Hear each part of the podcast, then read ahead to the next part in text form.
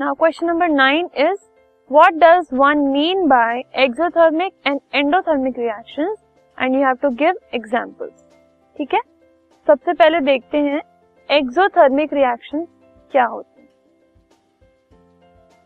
Exothermic reaction ठीक है? Exo meaning out thermic is related to thermal मतलब heat ठीक है? So those reactions in which heat is evolve evolve मतलब given out are exo exothermic reaction ठीक है? जिनमें हीट इवॉल्व होती है, जिनमें से हीट निकलती है, उन रिएक्शंस को कहा जाता है exothermic reaction for example carbon और ऑक्सीजन का अगर रिएक्शन होता है to form carbon dioxide gas तो उसमें से हीट इवॉल्व होती है and it is shown at the product side ठीक है? प्रोडक्ट साइड पे प्लस हीट एक्सोथर्मिक रिएक्शन बताता है। ठीक है? तो कार्बन और ऑक्सीजन जब रिएक्ट होते हैं कार्बन डाइऑक्साइड फॉर्म करने के लिए it is a reaction which is called exothermic reaction now talking about endothermic reaction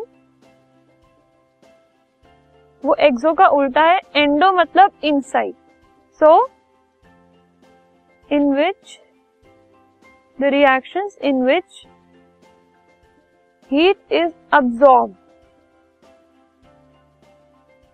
अगर हीट अब्सॉर्ब हो अब्सॉर्ब हो रही है दैट इज़ टेकन इन तो उनको कहा जाता है endothermic reaction for example